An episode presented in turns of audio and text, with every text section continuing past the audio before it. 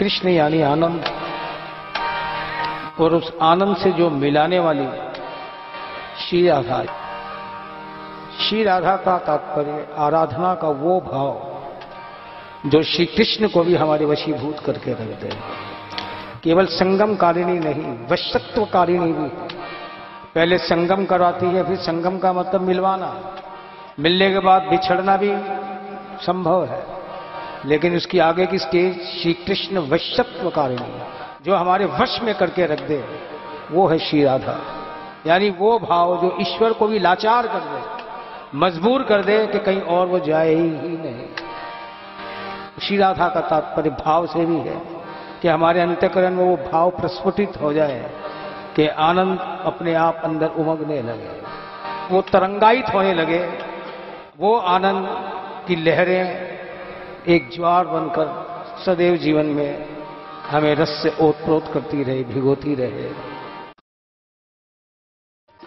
सारी बात हमारी उत्कंठा, हमारी प्यास किस चीज की है? अच्छे से अच्छी जगह जाकर भी दर्शन शुरू में तो ईश्वर के होते हैं 2-4 सेकंड, और उसके बाद तुरंत ही हमारी भावनाएं करवटें ले लेती हैं। प्यारे मेरा ये काम कर देना, मेरी ये बात बना देना, ये स्थिति मेरा अनुकूल कर देना। खड़े मंदिर में है, सामने ठाकुर भी है, लेकिन फिलॉसफिकली सोचें, दर्शन ईश्वर के हो रहे हैं या हमें अपनी कामनाओं के हो रहे हैं? ईश्वर नजर नहीं आ रहा, हमें अपनी कामनाएं ही नजर आ रही है।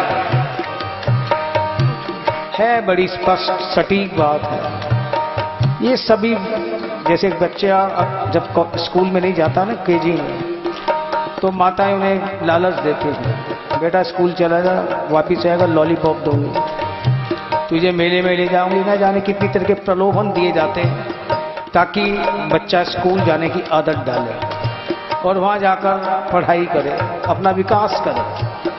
इसी तरह से आध्यात्म में भी ये प्रलोभन दिए गए हैं कि तुम ईश्वर की ओर चलो, तुम्हारे पाप कट जाएंगे, ये मिलेगा, जो मांगोगे वो मुरादें पूरी होंगी, माफ करना है, इस सिवाय लॉलीपॉप को कुछ नहीं है। अध्यात्म में सीधी सी बात, ईश्वर का मतलब जीवन हमारा इनर जॉय, आंतरिक प्रसन्नताओं से भर जाए, वो सहज अवस्था को हम प्राप्त हो जाए कि हमें किसी चीज की जरूरत नहीं, जो हो रहा है उसकी रजा से हो रहा है, अच्छा ही हो रहा है।